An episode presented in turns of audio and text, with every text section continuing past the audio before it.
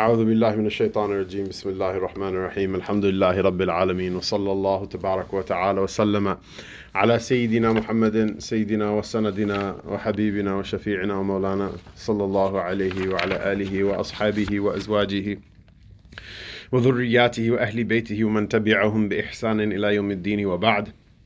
Uh, we have a little bit of unfinished business from the uh, last bab of uh, last week. We finished on babu fadli ta'jil al-fitri wa ma yuftaru alayhi wa ma yaquluhu ba'da iftarihi. The chapter regarding the virtue of hastening opening the fast when the fast is over, and that upon which the fast should be opened and what a person should say uh, after opening his fast. Ibn Allan in his sharh, uh, he very aptly points out that um, the chapter title, the last item in it, mentions that you know what a person should say when the fast opens, and there's no hadith about that. That part of it is not there. So he uh, uh, uh, he brings um, he brings whatever was missing, and there's a reason. There must be a reason. The thing is with books, right? They're never quite finished and in the old days, people didn't used to just send them to Penguin books, books or Puffin books or whatever for editing and things like that. So books, oftentimes there are different versions of them depending on when a person learned it from the sheikh. So the things in the earlier part of life are there, the things in the later part of life uh, are not, and vice versa. And uh, um, so the Lord knows why. I mean, one of the shurut that that uh, uh, Nawawi rahimahullah ta'ala brings for including a, a hadith in the Riyadh al-Salihin is that it should reach a certain criterion of authenticity of siha. Um, and because he's a muhaddith, he probably had a very particular thing in mind, or it's possible at any rate he had a very particular criterion in mind, and maybe he couldn't find a hadith that meets that that criterion, so he omitted mention of any of them. Uh, but uh, Ibn Allan, he brings something at any rate uh, from that, uh, you know, f- from the hadith of the Prophet that have to do with what you should say when you open your fast. It says فجاء عن ابن عمر رضي الله تعالى عنهما قال كان النبي صلى الله عليه وسلم إذا أفطر قال ذهب الظمأ وابتلت العروق وثبت الأجر إن شاء الله تعالى It's uh, narrated in uh, uh, it's narrated in Ibn da- uh, sorry in Abu Dawud that the Rasul sallallahu alaihi wasallam when he would open his fast he would say that the thirst has gone away and the blood vessels have been quenched and uh, uh, uh, or moistened, and the reward is has been entered in, had been has been logged in, inshallah, uh, by the will of God Most High. And the other uh, the other du'a an Muadhin ibn Zahrata قال إن النبي صلى الله عليه وسلم كان إذا أفطر قال اللهم لك السمت وعلى رزقك أفطرت رواه أبو داود مرسلا So Mu'adh bin Zahra is not a companion, he's a tabi'i. And he narrates this hadith that the Prophet sallallahu alaihi wasallam um, that uh, he, he said when he would open his fast, O oh Allah, for you have I fasted and upon your provision have I uh, opened my fast. And, you know, it's mursal, meaning what? That it's not directly narrated by Sahabi radiallahu ta'ala anhu. But the fact that Abu Dawud, you know, includes includes it in his marasil um, is worthy of note. And the idea of whether mursal hadith, hadith in which the Sahabi is missing, but it's narrated by upright narrator from the Tabi'een who doesn't narrate spurious things, um, this idea that this is automatically da'if, the first person in the ummah from the Usuliyin who brought it is Imam Shafi'i, and that's like the third century. Otherwise, before that, Malik, Abu Hanifa, the other uh, great imams before, uh, they said, you know, they considered the marasil to, when they come from a, a source that is uh, credible, that the marasil are, are sahih. And in fact, sometimes they're more sahih because one of the reasons that the narrator wasn't mentioned in certain things was because things are common knowledge right? It's the same thing even in, in academia nowadays. If you find something like four or more like sources then you don't have to you don't have to give a citation. Why? It's considered common knowledge. And uh, as time goes on you see actually more and more weird questions come up from people somebody will start to ask, how do we know that Friday is actually like the Jama'ah of the time of the Prophet Sallallahu I don't think anyone would ask questions like that. How do we know where the Kaaba, the Kaaba is in the same place that it was back then? Or like, you know, these types of things. People will ask more and more weird questions, you know, that are, are essentially assumed to be common knowledge from, from the old from the old days. And it may not be an issue of old days or uh, new days. Uh, sometimes different people, their minds go to different places because of cultural or whatever issues. Uh, and so the point is, is that uh, um, the reason I mention all of this is that uh, you know, some masjid uncle, he, pious man, good man, mashallah, he forwarded me a TikTok. Angie, where we're going to learn our deen from now? TikTok. Chinese spyware, right?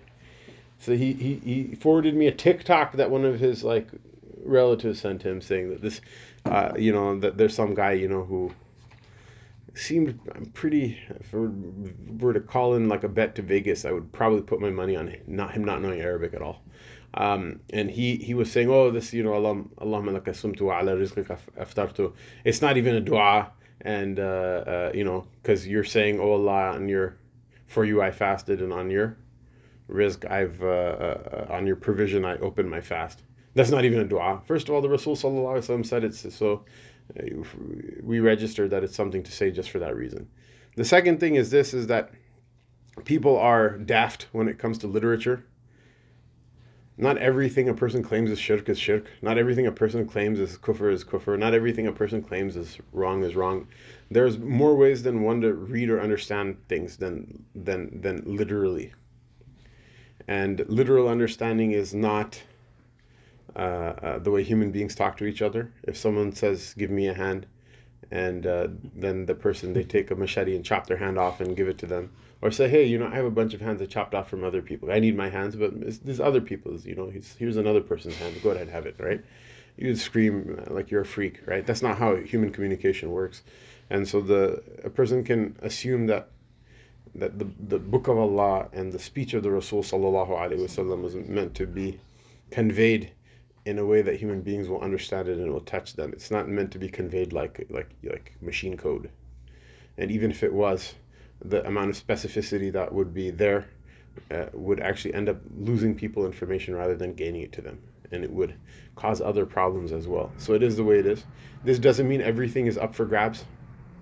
That oh look, you know, like here pork being haram. It's just like it's like a metaphor for like, just don't you know do harm to other people and as long as we're okay with it it's fine you know like that's what it you know it's not like that there's an entire set of qawanin uh, of how language is understood that allows you to identify where metaphor is being used and where literalism is being used etc etc and so when a person says oh allah uh, for you know for you i fasted and on your uh, rizq i'm opening my fast it's a show of a person's slavehood to allah ta'ala.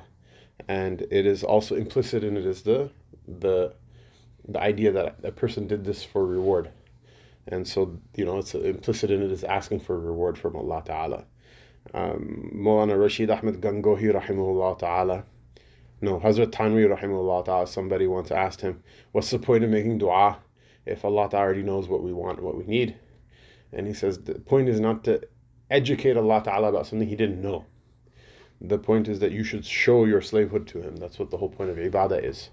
Because he already knows. He knows more than whatever, you know? And he knows stuff behind that as well. Uh, but uh, your job is to show your slavehood to Allah Ta'ala, and that's what's going on here. So this is a, a very beautiful show of slavehood to Allah Ta'ala. And uh, the fact that it's narrated in Mursalan, it means that, that, uh, that according to Khalaf, it may be considered a weak hadith but the the older generations of the Salaf who are more authoritative, they didn't consider it that way. And uh, secondly, uh, um, it's not it's not something that we would build because there's a difference of opinion. We wouldn't build aqidah on it, right? We won't send someone to jail or, or build our law legal code on it. But as a du'a, even the later uh, fuqaha and muhaddithin, they they consider it to be um, permissible to use because from the Bab al-Fadail. It doesn't really change functionally how anything works in the deen. And so it's a book that is the even the Sharih is himself a Shafi'i. So he he mentioned it. And the reason he mentioned it is because it's there's nothing wrong with a person saying these du'as. And if a person doesn't want to, it's not fard at any rate. But to, you know, get up on what? On TikTok and then tell people that this is life and it's wrong and blah blah blah and it's not even a dua. This is a type of jahl mockery. It's not it's not it's not cool. If you don't want to do it, don't do it. But it's show, betrays a, a type of boldness uh, uh, in talking about things that people don't know that they shouldn't they shouldn't show. So we continue then باب أمر الصائم بحفظ لسانه وجوارحه عن عن المخالفات المخالفات والمشاتمة ونحوها. The chapter regarding the commandment to the one fasting to guard his tongue and his limbs and uh, uh, his tongue and his limbs uh, from violating the sacred law and from cursing, getting into cussing matches with other people, and things like that. And things like that. Now, in order to understand this, a person has to understand in the istilah of the spiritual discourse of Islam and the technical vocabulary. What does the word jariha mean? What does the word jariha and jawarih mean?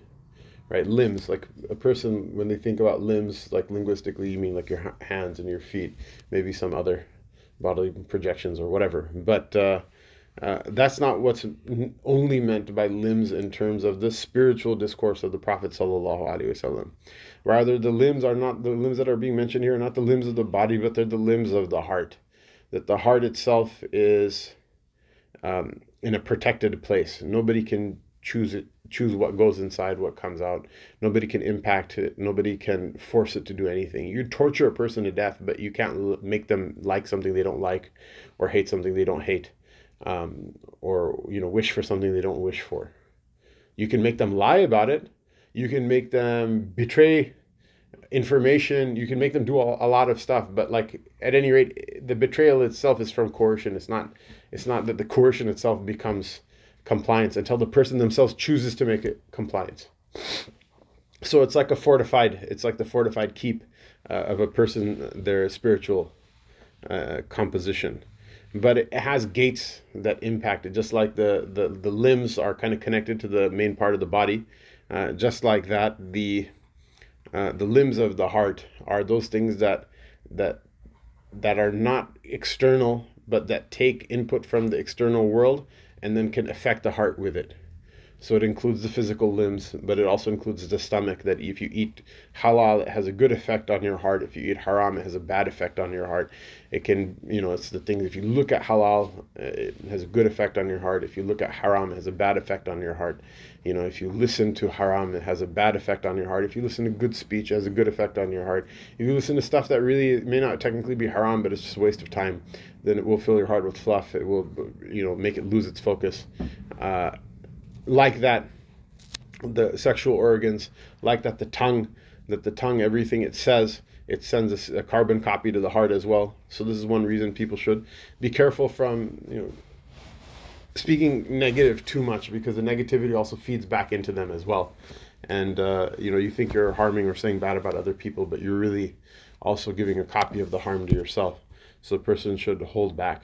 And sometimes people say, "Well, someone has to say it." You know, someone had to say it. Yeah, that's fine. But this is a precept about the real world that there's too many zombies and not enough lighter fluid. You're not gonna. The thing about zombies, you're not gonna like get them all. You have to pick your battles because there's only so much you can burn before you yourself catch on fire, and uh, the Sharia doesn't obligate anybody or even encourage anybody to destroy themselves in the pursuit of, of fixing problems. So. Uh, so that's that's what he means by حفظ لسانه وجوارحه that the lisan is أحد الجوارح that the tongue is one of the limbs uh, but it's mentioned primarily because of its Islam because of its uh, important position uh, in terms of its impact on the on a person's makeup and uh, then afterward all of the other limbs go underneath it. The tongue is important, right? And a person like you know people uh, speaking ill through lying and cheating, through speaking ill words, you can invalidate your iman. You can enter into kufr billah. A person can commit sins with the tongue that a person can't. You know, there's a there's a, it's a, there's some of the athar indicate that uh, uh, that that that ghiba, that backbiting people, is worse than zina. You know, and a person can backbite like 30 people in a day there are people who are like on Tinder, they're trying to commit zina for like the last several months, it's not happening. But the tongue, even the most ugly and out of shape and bad smelling one of us can backbite so many people so quickly. So this is one of the reasons the tongue is mentioned for, uh, in the front.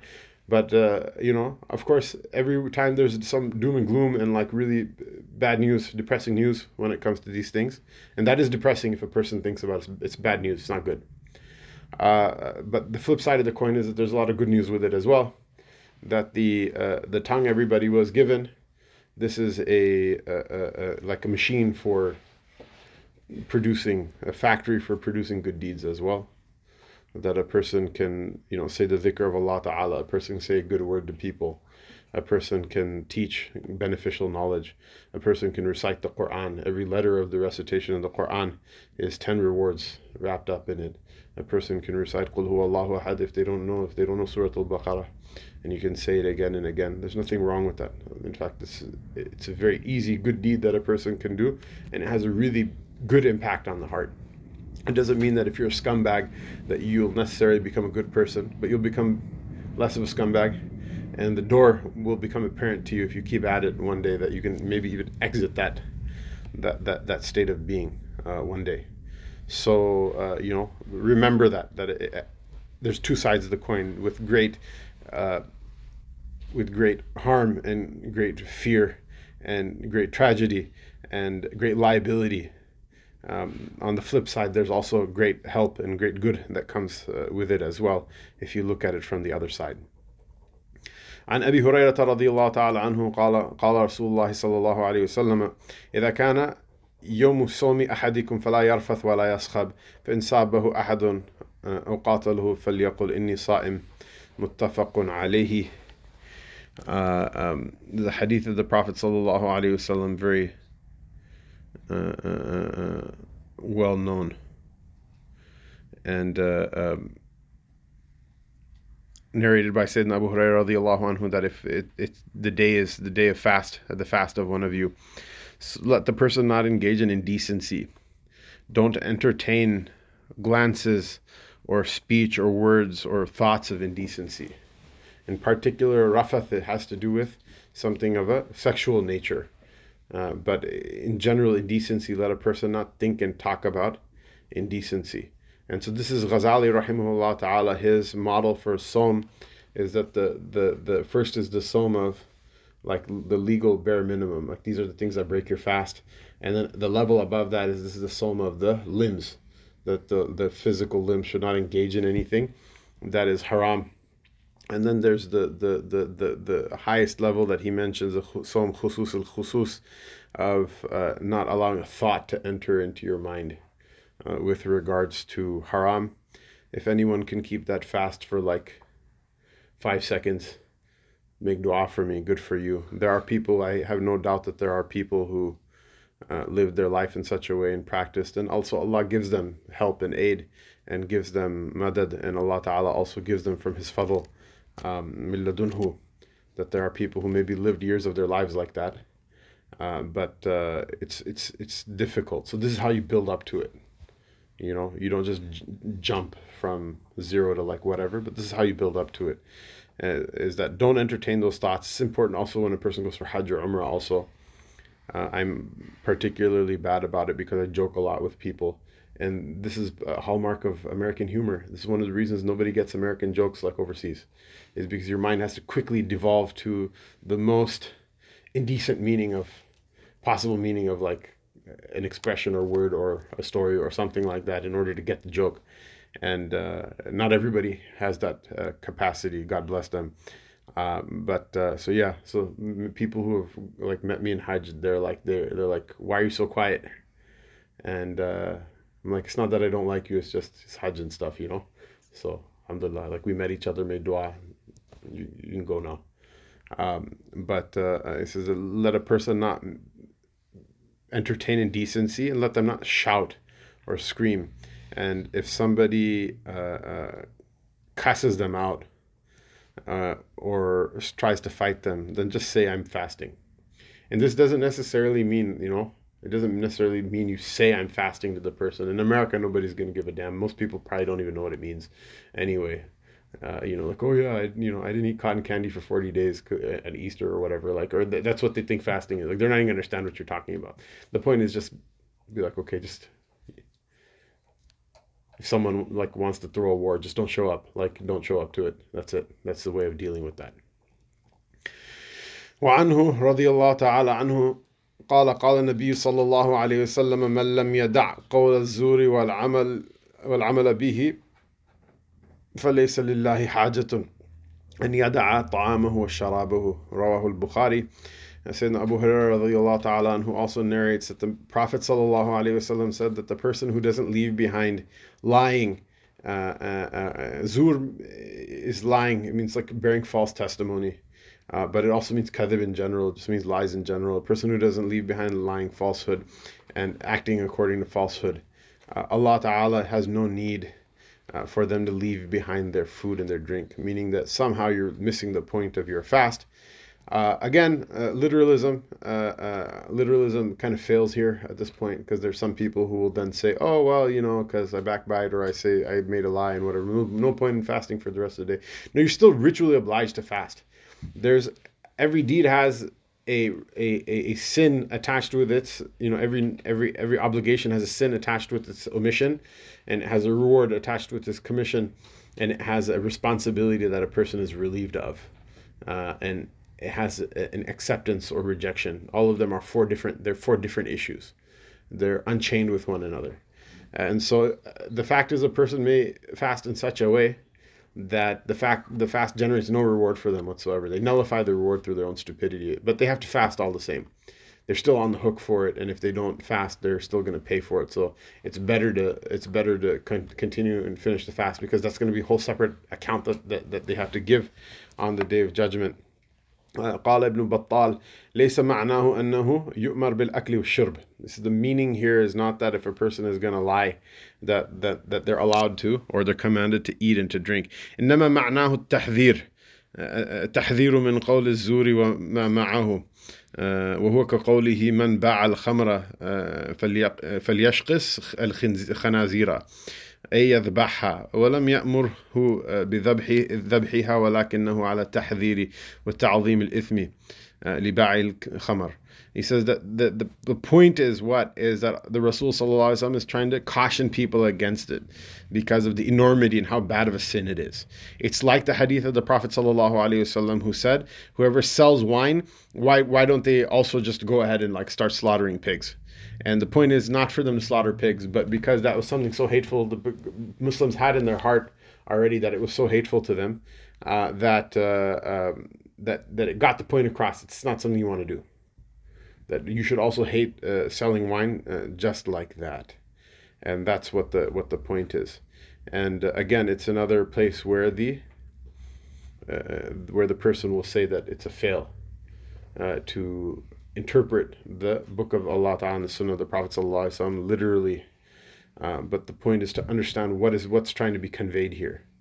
Uh, and so uh, the uh, Ibn Allan he quotes a poet who says with regards to this issue he says إذا لم يكن في السمع مني تصاون وفي بصري غض وفي منطقي صمت فحذا إذا من صوم الجوع والظما وإن قلت إني سمت يوما فما سمت He says that if you see me uh, not uh, protecting my ears or my, my hearing or, or my uh, nor, nor lowering my gaze um, nor staying silent in my speech from things I shouldn't say silent فحظي إذن He says then my uh, only share of my soul of my fast and my uh, of my fast is hunger and thirst. I mean, there's no reward in it. And if I say to a person that I fasted today, the reality is I didn't fast. And so that's that's what it means. It's not a legal, not legally saying that the fast is invalid. There were those from the fuqaha who said that the fast is invalid, but it's not any of the four madhab. None of those madhab really went anywhere. There's some people in the early, uh, in the amongst the early imams who said that it's invalid, but uh, in general, the afterward the the ummah, no one ever practiced uh, practiced that. That the ummah uh, comes together and says the fast is still valid, but you just destroyed uh, destroyed your reward. As a, a, related note with regards to the selling of wine. Uh, um, someone asked me today. They said they came to across a website that sells quote unquote halal wine and it's like something like it's like literally halalwine.com or something like that. And um, apparently they use like reverse osmosis to get the alcohol out of the wine. Wine is haram for two reasons. One is the intoxication and the other is it's najasa. It's ritually impure. It's akin to like eating feces or drinking urine. And uh, um, reverse osmosising out the alcohol doesn't make it halal. It just means it's no longer intoxicating uh, and from that side, one can say that the reason for its hurma, for its prohibition, is gone. But from the other side, the reason is completely intact. Uh, and uh, the old fuqaha mentioned very explicitly, even if a person were to uh, boil two thirds of it down to one third, uh, like it's not going to help. And uh, further, further than that, then the argument comes: well, what about vinegar? Vinegar is made from wine and the alcohol is taken out of that. The idea is that the rule is it's haram. The Rasul sallallahu alaihi wasallam, it's narrated that when wine was announced to be haram, that the Sahaba kiram radiallahu ta'ala anhum, Allah ta'ala have raised their rank and be pleased with them, that the one who was drinking when he heard the crier say he spilled his cup, and they say that there was wine. The Ansar were known to be people who enjoyed wine actually and there was wine flowing in the, the, the gutters of the streets of Medina Munawwara. People broke their casks, everything. That's it. It was gone. Abu Talha was one of the one of the, if not the wealthiest of the Ansar anhu. He was he was a a guardian, a trustee of the the wealth of uh, orphans, and so some of the orphans whose wealth he was a trustee of, part of their like what they owned, like the you know their whatever inventory or whatever was casks of wine. And so he had a he had a question. He asked the messenger of allah sallallahu alaihi wasallam that uh, th- these casks of wine like what do i do? They belong to the orphans. Obviously like taking something from the, away from the orphans is kind of like you know okay fine we're all in favor of destroying the wine but this is what they have you know? And the Rasul sallallahu alaihi wasallam he said explicitly he said he, he says how about you know can I take their casks of wine and turn them into vinegar and the Rasul said, said, said, break them and throw them out. And uh, the permission for making vinegar and from wine and from using the vinegar made from wine, it comes later, actually. Uh, it's not in the beginning. And in the beginning, what it was was there's a number of prohibitions that, that, that came down um, in order to get, make people understand that this is wrong to hate it uh, to the point where even to drink, eat, and drink out of the vessels that the wine was made in, customarily served in, customarily kept in, stored in, that even to drink water out of them at some point or another becomes becomes haram. And then those things get re- relaxed later on once it becomes clear to people that this really is a bad thing. Otherwise, there are people like I remember. There, I remember there was a, a big uh, dust up that happened in Pakistan. That uh, there are athar, for example, about one very famous and very revered from by all people, companion of the Messenger of Allah sallallahu an incident regarding his drunkenness. You know, and so there's another sect that has the i'tiqad that, that that certain people from the companions are and from the family of the Prophet sallallahu are like uh, infallible. So they made a big thing, you know, people death threats and like cussing at each other, flying back and forth. Why? Like, why is that possible though? Right? Why is that? Po- because in the civilization of Islam, the the hatred of drinking is so deep seated amongst sincere like Muslims, you know, uh, uh, not nowadays like like you know some Instagram model like you know when she's like 25 you know she's like oh yeah my dad said we're like Muslim or whatever like I'm gonna go have a pakora in Ramadan or whatever and like yeah I'm connecting to real spiritual. Not like actual Muslims like people who actually pray and stuff you know uh, um, actual, I shouldn't I say culturally actual Muslims. Obviously, an Aqidah, Allah knows who's the actual Muslim on the Day of Judgment. We'll find out. But the point is, is that, that, that people who belong to the civilization, whether they're drunkards themselves or not, they know how, how they have a deep seated hatred for this thing. It's a matter of shame even for the person who drinks it, you know?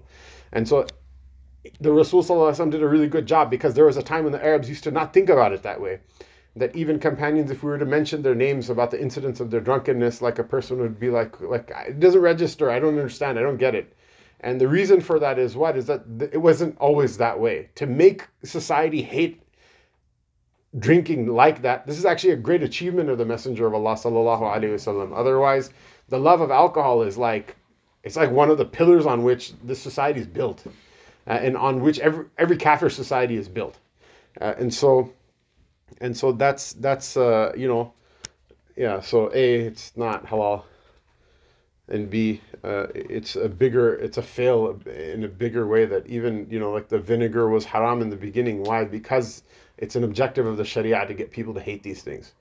And uh, you know it's if you want to drink grape juice don't drink it out of a wine bottle or a wine glass go and buy like whatever you want to buy $25 grape juice? The lord gave you mashallah from from your provision a lot and you have you you know you're taking care of what you need to take care of and you give your zakat and sadaqah and whatever and like you bought your like whatever square tile in the masjid usman fundraiser or whatever right? Like you done all that dar salam you raised your hand with all the big shots and everything. At the end of it you want to buy $25 bottle of grape juice? That's your problem. Like i'm not i'm not to hate on you for that that's fine. But still, don't drink it out of a wine bottle and a wine glass and be like, oh, look, it's, you know, whatever, some stupid French name or whatever. Right? Just, just it's good grape juice. Just drink it. That's fine. Enjoy yourself.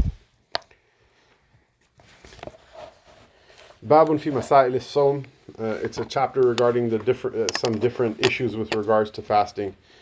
وعن سيدنا أبي هريرة رضي الله تعالى عنه عن النبي صلى الله عليه وسلم قال إذا نسي أحدكم فأكل أو شرب فليتم صومه فإنما أطعمه الله وسقاه متفق عليه It's a well-known hadith narrated by Abu Hurairah radiallahu ta'ala anhu that, uh, that he said that the messenger, the Prophet ﷺ said if a person forgets and they forgetfully eat or drink, then let them keep fasting, like during the fast.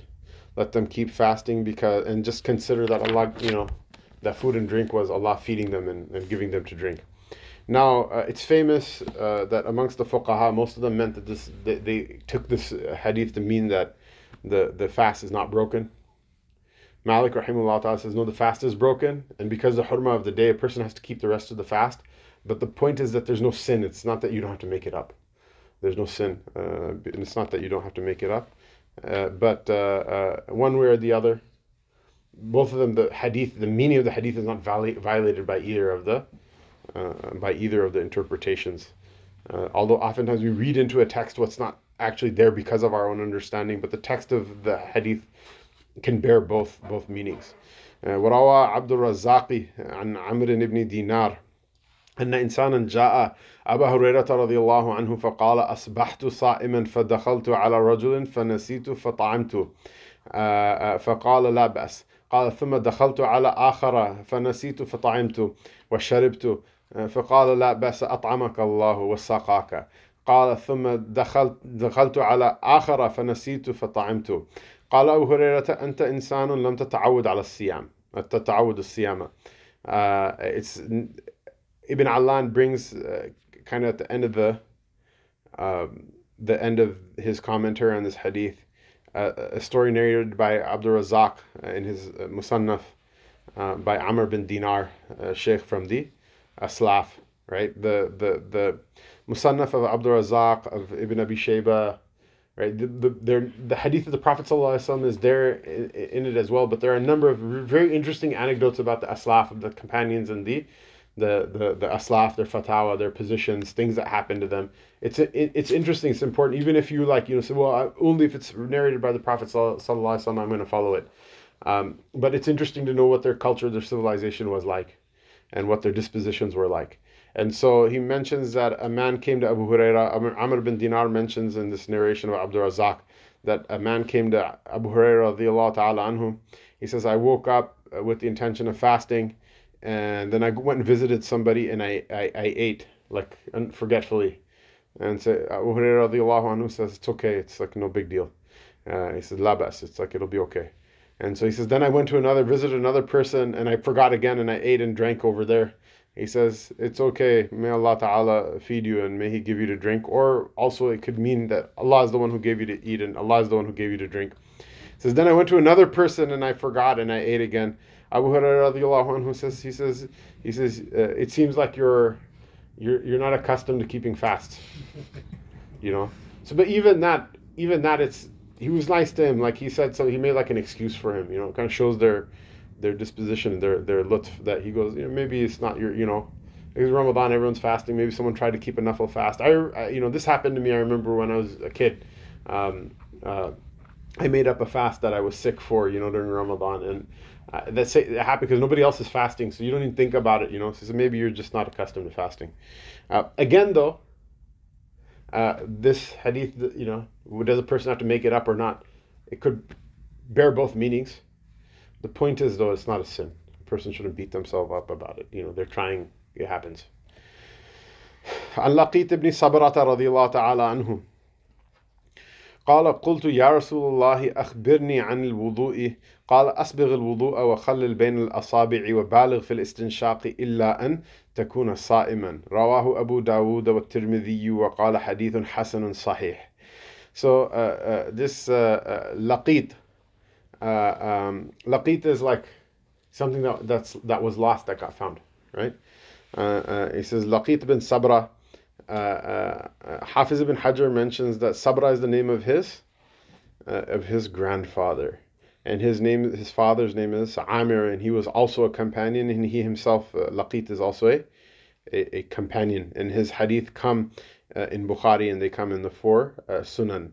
Ibn Abdul Bar says that يقال فيه لقيت ابن صبرة ولقيت ابن عامر ولقيت ابن مشفق that that he comes with these different names, and so some of the uh, some of the muhaddithin mentions him mention him by one name, and some mention him by another. Sometimes when somebody's like grandfather or ancestor is more famous, they they just call the the, the descendants of that house by the fam- more famous. Uh, uh, ancestor and so some of the muhaddithin in their biographical dictionaries they, they mention them as separate people but the tahqiq is that they're the same. And the reason they mention them as separate people is because the possibility that they may be separate people, but then afterward, upon reconciliation of the athar, that the person who's narrating from someone, someone may only have a couple of narrations, but then the person who gathers all the narrations together can kind of connect the dots. They say it's the same, it's the same person. He says, I said, O Messenger of Allah, inform me about wudu. He said, uh, paint the limbs with wudu and uh, make sure to rub between the fingers and uh, uh, emphatically rinse out your nose, uh, uh, meaning sniff the water up your nose and then blow it out, except for if you're fasting. If you're fasting, you don't have to, you know, because you're going to end up swallowing some water, you know, just do it lightly. Um, in the Maliki school, I, I, maybe other people can inform me if they have, they remember the mas'ala from the book. Um, the a person who has a dry mouth when they're fasting, the amount of water that kind of absorbs into the mouth from gargling, whether it's in wudu or not, not from wudu, but it doesn't go down the throat, but it just absorbs into the mouth. That much is forgiven. That's not that doesn't break the fast. But again, a person should just take it easy. وعن عائشة رضي الله تعالى عنها قالت كان رسول الله صلى الله عليه وسلم يدركه يدركه الفجر وهو جنوب من أهله ثم يغتسل ويصوم متفق عليه وعن عائشة رضي الله تعالى عنها وأم سلمة رضي الله تعالى عنها قالتا كان رسول الله صلى الله عليه وسلم يصبح جنبا من غير حلم ثم يصوم. متفق عليه.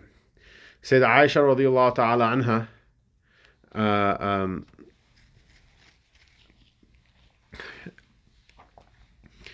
آه، she she mentions that the Messenger of Allah وسلم, sometimes the dawn would break. And uh, he would be in a state of major ritual impurity. Then he would uh, take uh, his ritual bath, but it doesn't. He and he would fast, meaning it didn't affect the validity of the fast. That you don't have to be in tahara in order for the fast to be valid. You can be in, in janaba and the fast is still valid as long as you're not doing the thing that actually causes the janaba after the time the dawn breaks. And in another narration, say that Aisha and Umm Salama radiallahu ta'ala anhumma, uh, the two mothers of the believers, they both narrated that the Messenger of Allah sallallahu alayhi wasallam would wake up uh, uh, in a state of ritual impurity, uh, and they would. This is their polite way of saying it that not from, not from a nocturnal emission, but from, not from nocturnal emission, meaning from relations that, that a husband has with a wife, and he would fast that, that it wouldn't uh, invalidate uh, it wouldn't validate the fast and uh, the Rasul sallallahu alaihi wasallam, he didn't used to have the nocturnal emission. That didn't it, didn't happen to him. Uh, it's mentioned by a number of number of ulama that that, that didn't happen to him. Um, so his janaba was all from uh, what the relations are between a husband and a wife. Babu bayani fadli somi somi muharrami wa sha'ban sha'ban wal ashhur al hurum. Uh, the chapter regarding the virtue of fasting in the month of Muharram and uh, Sha'ban and these sacred months. So, what are the sacred months? Three of them are together and one is separate. The three that are together are Dhul Qa'dah, uh, Dhul Hijjah, and Muharram, and the one that's apart is Rajab, uh, uh, which is kind of not that far away. عن أبي هريرة رضي الله عنه قال قال رسول الله صلى الله عليه وسلم أفضل الصيام بعد رمضان شهر الله المحرم وأفضل الصلاة بعد الفريضة صلاة الليل رواه Muslim Sayyidina Abu Hurairah radiallahu anhu uh, he mentions that the Prophet sallallahu alaihi the Messenger of Allah sallallahu alaihi wasallam said that the most virtuous of fasting after Ramadan is the month uh, of the month of Allah, uh, Al Muharram. Uh, and the month of Allah, meaning what? All of the months belong to Allah Ta'ala, but the nisbah to Allah Ta'ala is a nisbah of tashrif in order to uh, show its virtue. Uh, just like a person may be the father of many children, but if like one of their children does something good, they say that's my child. Of course, they're all they're all his ch- children, but it's a, a way of sh- showing praise and, and, and, and indicating virtue. It says the best of uh, prayers are the prayers in the night. Now, the question comes up, which is that uh, there are those who say that the the the nafil fast of uh, of Arafat is more virtuous, uh, or the the fasting of the first 10, 9 days of the Hijjah are more virtuous. And uh, the Mashaykh write that here the meaning is the entire month, the fasting of the entire month. And you don't fast the entire Dhul Hijjah because it's haram to fast on Eid and the two days after it. Uh, so uh, there is some dis- debate and dispute amongst the ulama as to whether it's more virtuous to fast the day of Arafah or the day of uh, of Ashura. And in general, in general, the ulama prefer the day of Arafah, but there are those who said that the, the they prefer the day of Ashura. But the fact is that that's indisputable is that nobody fasts the entire Dhul Hijjah uh, because that involves a sin, whereas Muharram, the entire Muharram can be fasted, and Allah knows best.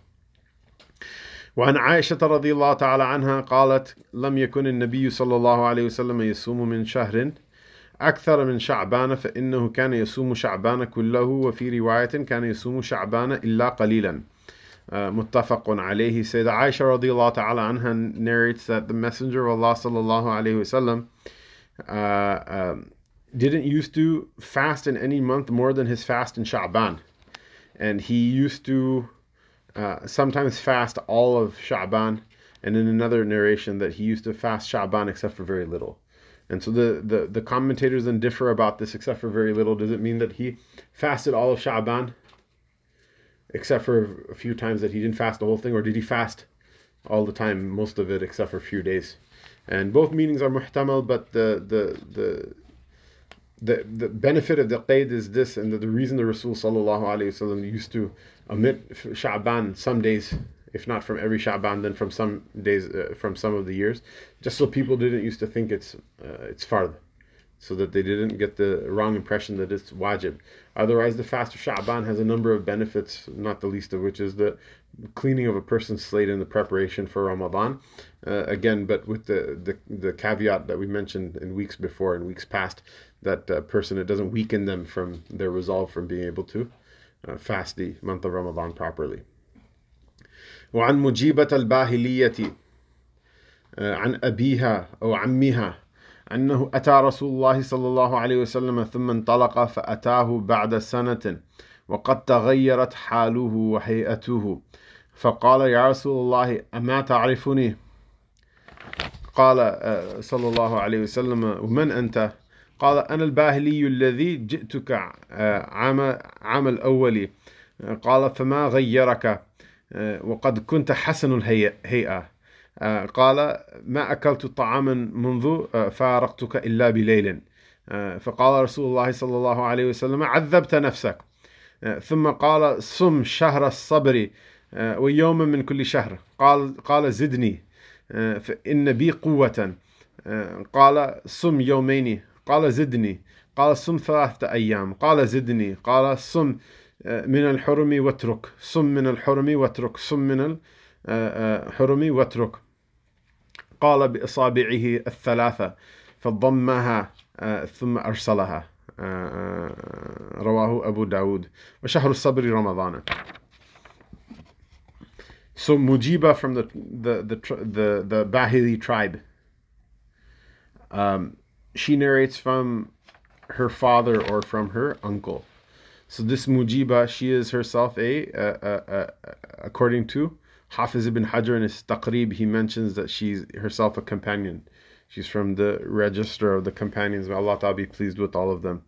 Uh, and uh, uh, Ibn Athir says that her her her name um, he found in the Atraf of Mizzi that her her, her father's name is uh, Abu Mujiba Abdullah bin Harith al-Bahili. Uh, and as for her, her uncle, it's it's not known uh, who who who uh, uh, who he was, which says either from her father or from her uncle. Uh, she narrates that uh, he came to the Messenger of Allah sallallahu alaihi wasallam, and he then left his. You know, he left his side. He left from wherever he was, and then he came back and returned to meet him after a year. And his condition and the way he carried himself had changed. And he said, "O Messenger of Allah, don't you remember me or don't you know me?" And the Rasul said, "And who are you?" He says, "I'm the Bahili, the the person from the Bahili tribe uh, who came to you a year ago." And uh, the Rasul asked him, "Then then what changed you? Like what's what's affected you?" And uh, he said, "You you used to be you used to have a." you used to carry yourself with in a beautiful way.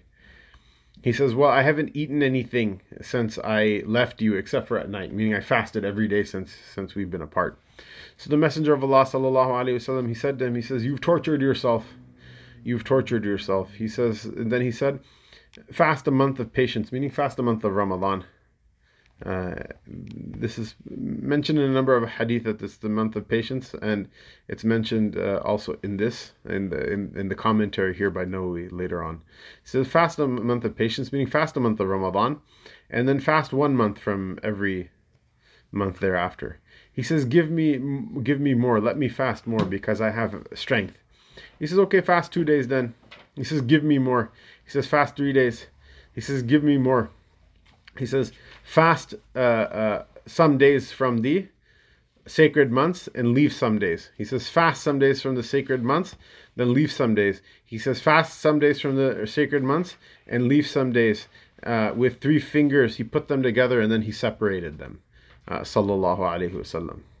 And so the most virtuous uh, fasts in general are from the the the the sacred months, which are again, as was mentioned, Rajab and Dhul Qa'dah and uh, Dhul Hijjah and uh, Muharram, with the exception of of the days of Eid.